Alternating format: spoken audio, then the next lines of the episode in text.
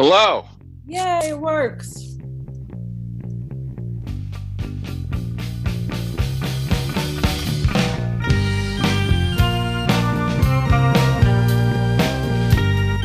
And we're recording. How are you? Ugh. Are you sick? No, I'm not. I don't feel great. I haven't felt great all week, and I honestly think it's spring break. Oh, you you're on spring break. Yeah, I'm on spring break this week, which is basically almost over now. And I feel like my body actively revolts when I go against my typical routine. Yeah, you need hand grenades to juggle or to feel normal. No, exactly, exactly. I need to be places all the time. And it's like howling windy today, which just makes me want to wrap up in this blanket, even though I'm not actually that cold. I just like, it's the physical comfort of like wrapping myself right now rather than the heat. I feel you. I'm a little frazzled at the moment because I've had so much going on. But having been on spring break last week, I realized that I complain a lot about being super active, but I tend to thrive when I have a million things going on. It makes me feel like I'm doing things. No, that's so true. It's so true. You want to know the crazy thing, Chris? What's that? Uh, we will actually see each other in person next week. Oh, I know. I'm so excited. Although by the time this interview goes up, I think we'll be in summer break. Yeah, yeah. So, you know, we, we've talked about this offline. We've toyed with the idea of increasing to a weekly schedule so these these go up more often. You know, hopefully in the near future that may happen. It it always depends on resources and, and audience interest. You know, one of the things that would be great is if people would let us know if they would like more podcasts. They can do that by going on iTunes or their podcast service of choice. And I'm getting with the program, rating us, there we go. Share Giving- us. giving feedback, share us, let us know because we have a long, long list of people we'd love to interview who are our colleagues and I assume our listeners have suggested to us. And we've interviewed a lot of them and we have so many interviews in the can that on a on an on every other week schedule they end up being kind of dated by the time they come out. So Yeah, super backlogged. And then also tweet us and let us know. Uh, that might be actually a better way for us to get feedback more instantly. But, you know, one of the things I wanted to mention here before we get started with our interview today, we're going to be talking to Katie Lee from Ooh. University of Illinois at Urbana Champaign. Is that right? Mhm. Yes, sir. Who is a grad student. One of the things that came up, we were recently asked by the Society for Applied Anthropology to write a piece about the podcast for their journal Practicing Anthropology. And one of the things that we noted in that piece was the tremendous response, anecdotally in some cases, um, and in terms of listens. Like, I'm proud to say that when I looked at the metrics on SoundCloud, we have over 7,000 listens in all of our episodes combined. That's pretty cool. And just from SoundCloud. Just from Uh, SoundCloud. We don't, Probably not the most popular platform, I would guess. yeah, I have no idea. It's just the one where we host it. So I have, I have really no idea. But one of our goals here, we're not journalists. We're not asking people gotcha questions. We're should. inter. I know. we should start with putting one gotcha question in each interview. What's the p value? What's your sample size? Right?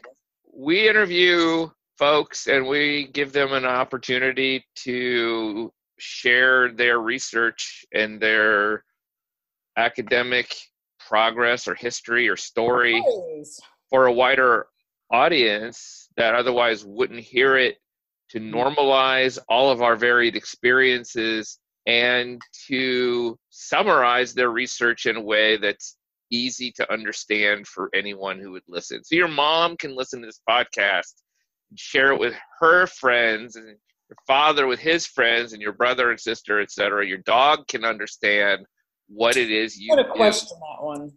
Okay, maybe not. but your dog will love you anyway, even if it doesn't understand. And so we do this so that we can increase the visibility of the various endeavors that we're all engaged in and at all levels. At all So- levels. So I think there's the visibility of it, but also the applicability. when you talk about sharing it with friends and family and people outside of the field, realizing what we do has everyday implications, which is usually not the most obvious thing with anthropology. So I think that's another one of the really important parts of this podcast. So, what are we going to talk to Katie about? Speaking of which, then I'm going to talk to her about I think a lot of things. uh, when we asked Katie to send us some stuff about you know what she would like us to talk about, it's going to range from her rural women in Poland um, or women from rural Poland might be the better way to put it. Uh, I know you're interested in her dog genetics thing that she's going to be talking about. Well, I uh, was uh, interested and, in the fact that she did some dog genetics stuff, but I don't. it was on a resume. It wasn't. But that's the other thing that I think is going to be a really great thing to talk to her about is her journey to anthropology because she's one of those who didn't like initially start out as somebody you know, as a young kid wanting to be an anthropologist, she's had a much more winding path to get to where she is today. And I think that's going to be a great story to share. Okay. Well, I was I noted so they they collected information on energetic expenditure among these women in rural Poland using Fitbits, right, mm-hmm. which is a consumer grade product that everyone has access to now. And one of the things I was curious about, because we tried this a few years ago when I had a student who wanted to measure why incoming freshmen, this this thing called the freshman 15 happens mm-hmm. like what was there a change in activity level? Was there a change in diet? And we had looked at i love getting consumer grade products and being able to use to like integrate them because they're easy field devices. You can get a bunch of them for a relatively low price. But the problem with fitbit is they weren't as reliable as some of the other consumer grade devices and we were getting misfit shines. And i'm sort of curious yeah. why she chose Fitbits, like what what sort of generalizability. And it's one afford. of those things that like Fitbit doesn't give you just raw data. It gives you some sort of manipulated output that makes it user friendly for someone who doesn't necessarily have experience looking at activity counts or heart rates and things like that. So, yeah, it's one of those balances between it's cheap and easy to implement in the field, but then on the back end, actually analyzing the data and looking at what the outputs are, that's where things get a little bit more difficult, I would say, at least when it comes to a good, rigorous assessment. The other thing I'm curious about that we'll have to ask her about, you and I were talking a little bit about this online, is why go to Poland for this? Like, understand. Yeah, it'll be fun. I, I mean, I, I believe her advisor, Kate Clancy, has initially started work in Poland, so that might be where it comes from. But uh, I'm sure Katie will tell us the full story and then and then they've done a lot of re- the two of them in conjunction with others they, they come out of this group of work looking at it, it, i think it started with sexual harassment in field research is this mm-hmm. part of that study i think i read this 2017 paper when i was doing my family in the field research where they looked at astrophysics mm-hmm. yeah i'm super curious how that became like this is the subset within science we're going to look at. So I wonder how that came about too. So that'll be a, a fun thing to hear about. And so what they found, just for those who have no idea what we're talking about, and we'll, we'll talk more about this in just a second, gender and racial disparities, double jeopardy. Like it's worse for women in this science and even worse for women of color. So the double jeopardy of that believe the uh, the actual title is Double Jeopardy in Astronomy and Planetary Science. Women of color face greater risks of gendered and racial harassment. So, so we are in the same paradigm of sexual harassment. Mm-hmm. Maybe we should bring uh, on before we go down too many. Yeah, she's probably wondering what in the world we're doing. Hi, Katie. Hi. Hello. Hey, welcome to the show, Katie. How are you? Good. I am glad to be here. So, Katie, you have a really interesting and I would say non traditional path to a PhD in anthropology where you are today. Mm-hmm. And I was wondering if you could maybe walk us through how kind of your career and what led you to where you are. sure. So I started out actually as an engineering student. Um, I got my undergrad degree in biomedical engineering, where I studied biomechanics and bone is what I was interested in, and I did some 3D model construction as my senior thesis. Um, that I was supposed to do biomechanical modeling on, but that didn't really work out because Katrina happened, and that really cut into my time. yeah, that was my senior year of undergrad was Katrina, and I was at Tulane. So you know, took a semester off of my thesis my senior year but it was mm. still interesting and i learned a lot about like constructing models from cross sectional images and stuff, which is, you know, really important for a lot of anthro studies still. Yeah. So I didn't even know what anthropology was as an undergrad because I went in on an engineering scholarship. I was going to do engineering. But when I graduated, 2006 was not a great time for employment. People wanted a master's for people to get entry level jobs. So I took a job with the Department of Defense in a program that essentially was designed to teach engineers about project management. So I got my master's in business and then i worked at natick soldier center where they do a ton of uh, physiology research um, really really cool physiology research. And i worked for the center for military biomechanics for a little bit and then the biophysics and biomedical modeling group at us army research institute of environmental medicine. So a lot of stuff with understanding physiology in extreme conditions. But still uh, dod toys man. They don't get better than that. Right. And I knew I wanted to get an advanced degree eventually. I just didn't know what in. So I looked at like kinesiology and public health and exercise physiology. And eventually I just sort of was like, okay, as cool as the stuff is here, I don't want to be here forever. And so I quit that job. um, without having another job lined up, which sometimes I look back at my secure job with good, like, insurance and a decent income. I'm like, what was I thinking? Darn 20s. exactly. So I left that job and I moved to San Antonio because my spouse got cool job opportunity down there. And I was pretty sure I could get hired somewhere because there's so much um, military and medical stuff down there. But I ended up getting a job working with Dr. Liz Hare, who does quantitative genetics and selective breeding work. So I learned a fair amount from her just on like broadly stuff I'd never thought about before. Is this the but, dog genetics lab? Yeah. What was the goal of that lab? Like, what were they working on with dog genetics?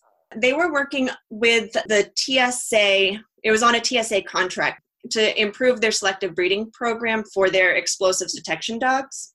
Interesting. So, how long were you there? I was there for two and a half or three years, I think.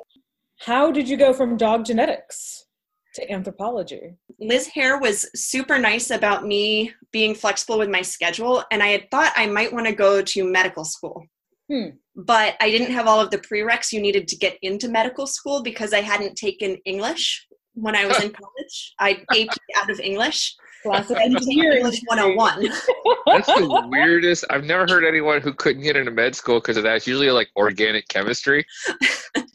So I went to UTSA to take English, and they have like mandatory fees, like all universities, and they don't prorate them for the number of credit hours you take. Hmm. So I was like, all right, I'll take another class so I get all of my fees worth. I don't know. I was being thrifty. And I took anthropology because by this point I had worked with people who'd majored in anthropology. I had friends who had gotten their masters in anthropology, things like that. And I was like, well, if all these people I like majored in this, maybe I'll try it. So I took ANTH 101 at UTSA. And the part about bioanth and biocultural approaches um, just really clicked for me in terms of the things that I thought were interesting because I didn't want to do engineering like how to measure things more precisely or better or make the devices more affordable to manufacture that we use to measure physiology, which are sort of the engineering problems. Who can we uh, credit with inspiring you? I don't remember her name because she was a grad student teaching it. And it's been like almost a decade now. well, thank you, awesome grad student. Somewhere. Yeah. She was an archaeologist, so when I went to her office hours to be like, tell me more about this bioanth, she was like, I can't tell you that much more than what I did in class. So I really liked anthropology. And the next semester, I took two classes and I actually applied to grad school that semester. But I didn't get in anywhere because I didn't realize how anthro is different from engineering when you apply to grad school, where you contact a professor, you see if they're looking for people, things like that. Then I took two more classes the next semester and applied again the next round. So you you took a few classes. This interests me because you know, as a grad director someone advising students, a lot of times students do apply without ever contacting anyone. And when they're coming out of anthro programs, I'm always like, didn't someone tell you you should reach out to someone? Like, how did you figure it out? I emailed a couple of the people at programs that rejected me the first time I applied and I said, you know, I just want to know, you know, why essentially. Mm-hmm. And some of them said, you know, you don't have enough background in anthropology for us to really want you in a anthro program, which is why I kept taking more classes. Mm-hmm. Other people said basically that they didn't have a slot. They weren't accepting students and I followed Kate on Twitter because Twitter.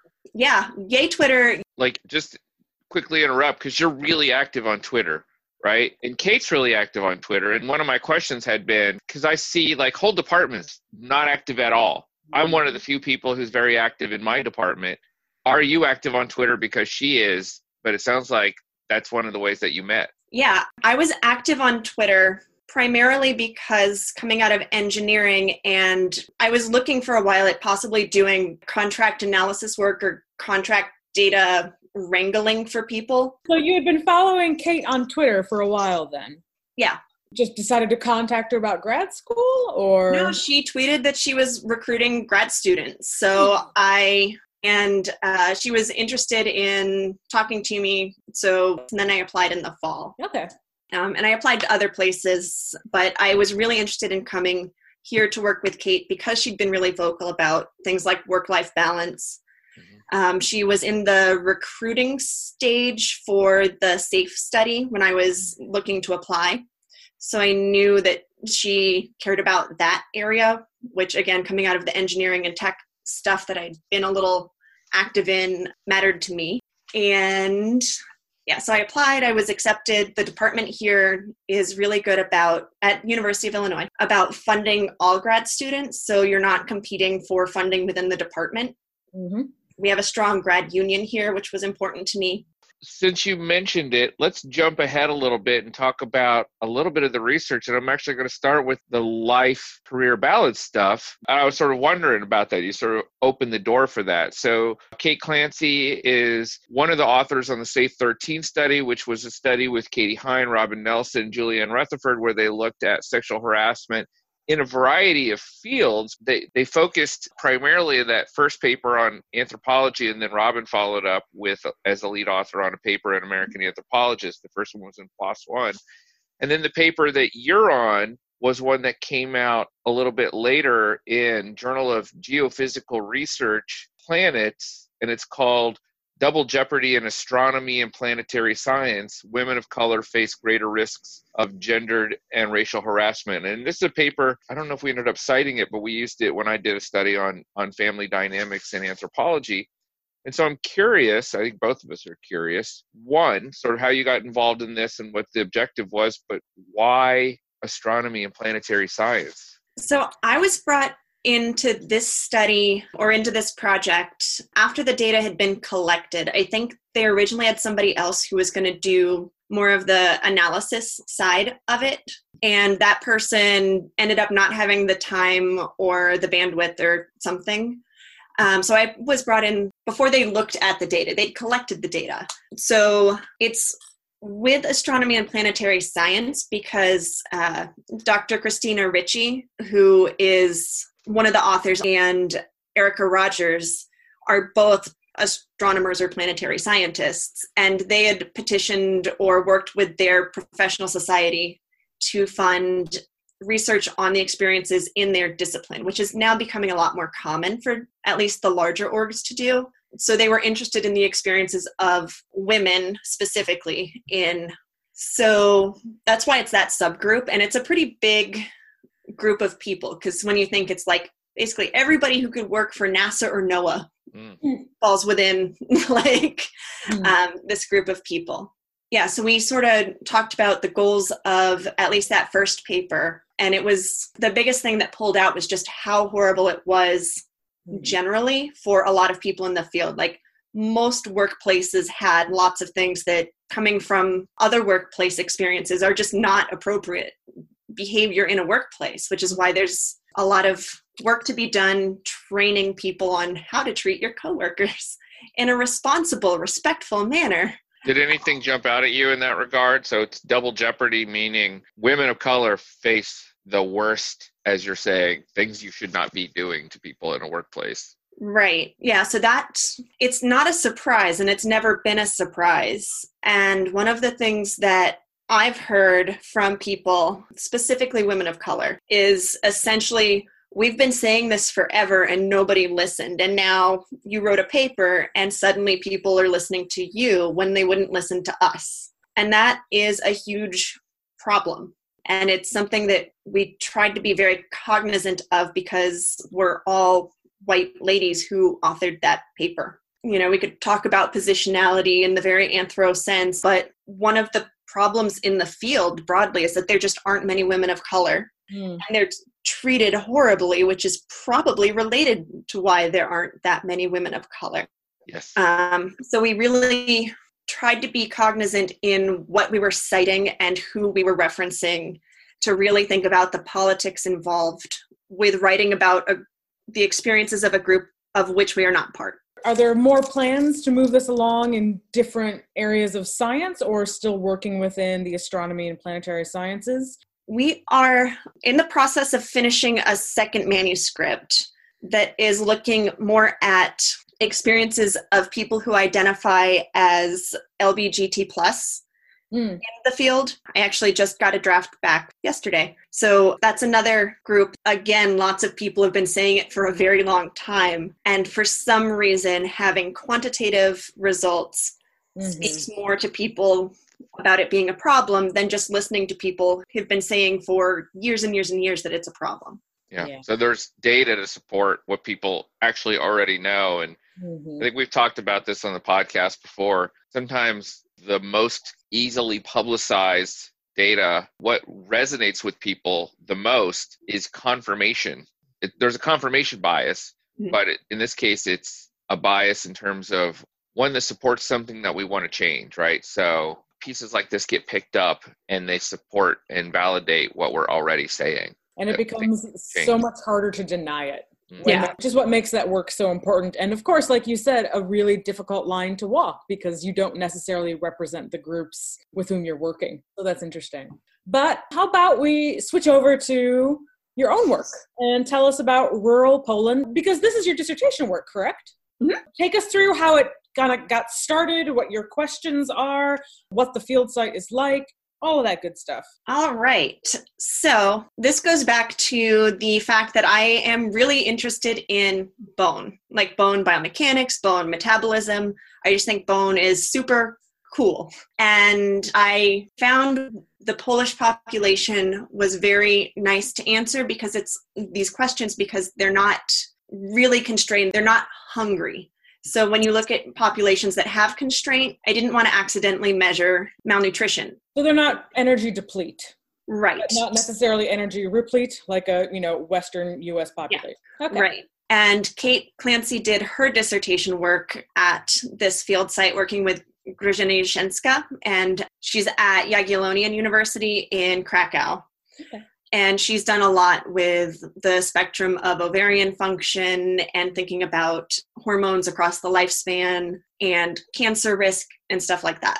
When Kate was recruiting students, she sort of listed out the types of projects that she had ongoing. And for me, the Polish population was really a cool opportunity to look at physical activity and hormones and bone hopefully together in some way, which is what my dissertation is doing. Um, so far, I've only published a little bit on the physical activity in this population, but we're just swimming in data over here. That's a good place to be. Yeah. So the area we're in in Poland is it's in the mountains, but it's more like Appalachian style mountains, so more rolling hills instead of like big craggy rocks or anything. So, a lot of the people in the area still have really large gardens or they farm, and most of the farming is still done pretty manually because hmm. the hills keep you from being able to bring in big machinery. Mm-hmm. So, people still do things like pick potatoes by hand in their family garden. So, it gives us a unique place to look at physical activity in a population that's more physically active than a lot of US people. Looking at physical activity in a population that has enough food is really important in understanding like sort of what is normal variation in a lot of ways. Their field season that Grażyna's group does is in the summer, which is nice for me because I don't like the cold. and it's sort of during the harvest season so when people are doing a lot more of the hard garden work for the year so then make the connection of maybe some of the variables you're looking at to link up this physical activity with bone and hormones what's the big question here right so a lot of people who are familiar with women's health physiology research are familiar with the idea of the female athlete triad where when you have not enough nutritional resources, you disrupt both the skeletal system and bone maintenance. So you end up with people who are have osteoporosis or osteopenia during their young, healthy, active time period and also suppression of the menstrual cycle so you'll get people who don't have a normal period either oligomenorrheic, where you sort of skip some periods or the duration is really variable, or completely amenorrheic, where you don't have any menstrual cycles for, depending on the definition, six or 12 plus months. Mm-hmm. And these are related to theoretically the ability of your body to invest both in maintaining itself and in reproduction, and thinking about the trade offs between the two. And so I was interested, especially because bone itself responds to estrogen, but it also responds to biomechanical demands. So, thinking about how you think about physical activity is really important because there's the energetic component of physical activity, but there's also the biomechanical. Mm-hmm. And looking at a lot of literature of Poland in terms of public health literature, they have very high bone density relative to a lot of other European populations, which might be related to the fact that they are still largely doing a lot more subsistence physical activity. So it's not super intense like marathon runners or something like that, where you're really intensely active and then, at least in the US, like you go home and then you sit down, or you go to the office and you sit down. Sounds familiar. Painfully familiar. That's sort of what I'm interested in. The female athlete triad and that whole body of literature definitely informs my work in terms of thinking about the estrogen physical activity bone operating together. But then I've also gotten really interested in thinking about physical activity itself because I think there are a lot of assumptions that sort of get built into a lot of the measures of physical activity. So, the paper that I recently published in AJHB was looking at just the physical activity of the Polish women that I work with, and they are active for a large portion of the day, like six plus hours of activity, but most of it's not super intense. And this is the one you sent us physical activity in women of reproductive age in a transitioning rural Polish population? Yes.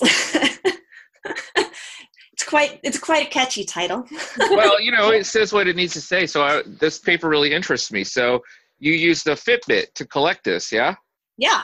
One of the questions I had that's not on here, but Karen and I were talking about this because I had some students interested in collecting physical activity several years ago, and we were looking at some of these consumer grade methods because they're cheap Yep. and um, people know how to use them. They're and they're attractive. That's one of the issues with some of these things is people don't want to wear clunky junk around all the time, right? But what I read at the time was that Fitbit was less reliable, and I'm curious as to just sort of practically, as a methodological question, how this worked out for you. So for me, because I wasn't interested in Fitbit's estimates of caloric expenditure, mm. which is a much more difficult thing to measure, especially if you're not looking at expenditure in a climate controlled environment. But I was interested in essentially the number of steps women were taking during the day, the distribution of the steps, and how many steps in a given time period instead of relying on it for the, like I said, caloric expenditure. You were kind of looking at intensity, if I remember. Yeah.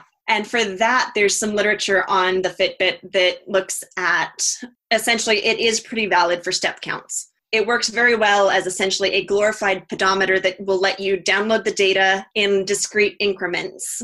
So I thought that Fitbit worked really well. As you pointed out, it was affordable. There's nobody at my university here that already had the ActiCal or ActiGraph or any of the more traditional validated research grade equipment. And the cost was just prohibitive for even trying to do a pilot study because it's like a thousand dollars for the software license oh, per yeah, seat. It's like seventeen hundred now for the software license. Yeah. and then the devices well and then the devices are, you know, a couple hundred dollars each Yeah, up to 300 now for the chest strap plus the, the wrist monitor and whatever straps you need to put it onto a person. Yeah. Right. And, and as I'm sure you guys know, the way our grant stuff works, you have to have preliminary data to get money to do your collection. And there was just no way I could get enough funding to get the ACTI whatevers um, for preliminary data. so I pitched using the Fitbit, and there was enough literature out there that said it's pretty accurate for these things, and it's one of the most accurate the fitbit one that i use so the one i used is one that goes on the trunk not on a wrist because most wrist worn devices are not quite as accurate for whole body physical activity because like i'm talking with my hands now and it would capture all of that even though i'm standing still so yeah, that's why I use the Fitbit. I could afford it. There's a developer's API where you can essentially apply to Fitbit to get permission to get more detailed data than the mm-hmm. interface consumers get. Oh, that's fantastic. And so I applied for that. And now I have, technically, I have an app in for Fitbit. so I can pull my own data down from their servers, which is one of the benefits of coming out of an engineering program and turning to anthropology. I was like, I can figure out the programming. It might not be clean, it might not be that pretty, but I, I can do it. Yeah. And I published code for pulling the data from Fitbit just because if other people would like to use yeah. something similar, especially yeah. for smaller projects or preliminary research, a hundred or two hundred dollars a device is a lot easier to do. Yeah. I am a strong advocate of that kind of flexibility because where Cara is a does human energetics has the budget for the high end stuff. I don't specialize in it. If I bought a bunch of stuff like that, I would use it once. So for collecting pilot data, for collecting student data, for entering the field. In other words, I think we need more methods for collecting data rather than there just being one with a proprietary license at a high cost to make the field and data collection accessible for more students. So kudos. Thank you for publishing your code. That's really helpful. And we'll be sure to put the link up in the show notes because that'll be something I think highly valuable to a lot of people listening. Okay. It's actually cited in my paper. So there's a link to ah, the nice. DOI where it's put on Zenodo and that links, I think, back to GitHub. Fantastic. All the data's been collected at this point, and you're in the phase of analysis and writing up. So, can you give us any conclusions right now that won't like ruin things for you in any way?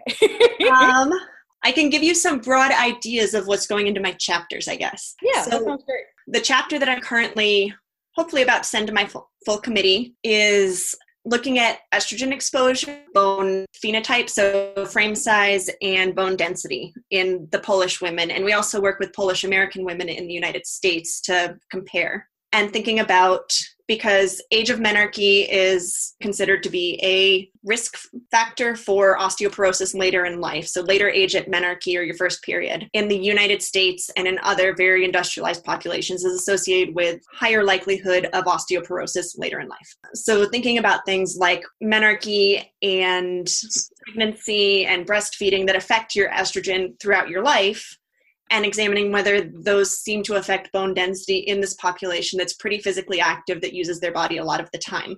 I also am looking at bone turnover with my hmm. research. So, uh, looking at the effects of physical activity and estrogen currently on bone formation and bone resorption. How do you measure that, the bone turnover? I'm looking at deoxypyridinoline, which is a marker for bone resorption, uh, hmm. which is collected from urine Okay. And bone alkaline phosphatase, which you have to get from a blood draw. Uh, so you're just about finishing up. I guess maybe two more questions. One, what's in the future for you? And then we'll get to the fun question. so in the future, I would really like to keep working in research. I need a postdoc or a job somewhere, somehow. but I I have also gotten really interested in thinking about rural health and physical activity in that sense and what it would look like to do it, not the same study, but to consider what physical activity and rural living is like in women in the US. So that's something that I've been reading about and thinking about a lot because we just don't really have a lot of stuff on what normal women are doing. As I'm sure you know a lot of anthropologists and uh, and human biologists know there's just a huge gaping holes in a lot of what we know about normal people true that Well, in the time that you're finishing your dissertation, we'll, we'll come full circle. You came into this program because of the interest you had in family work balance. As you are doing all this work, how do you maintain balance? What do you do for fun? Yeah, so you sent the question in advance, and I thought about it way too hard. I realized when I was overthinking this question that what I really like depends on the season a lot because I hate the cold, but I love gardening. And here in Illinois, it's really not a long gardening season. Mm. Um, so in the summer, I love to garden and spend time outside and play with the dog in the yard, um, stuff like that. But I also have taken dance classes here locally, and I realized what I really like is activities that are tactile or um, physical that require building up a like technical skill set and then like executing the thing. So I like in the winter I like making soup, which sounds dumb, but it's like I have like a basic process for making soup and it's very relaxing to me in the same way that planting a garden and planting it is. Like, I love cooking. Yeah. It is a fun activity. I'm down with that. Cara and I are both cooks. I also garden. We totally feel you. So, Katie, how can people get a hold of you if they want to hear more about your work? I am very active on Twitter. My Twitter handle is resourceful SQRL, which most people say as resourceful squirrel. And I can be reached by email at kmlee6, L-E-E, at illinois.edu. I'm Chris. I'm one of the co-hosts for the show. You can find me at Chris underscore ly. And I'm Cara. You can find me at Cara. And Katie, thank you for being on the Sausage of Science. And we'll be back in two weeks.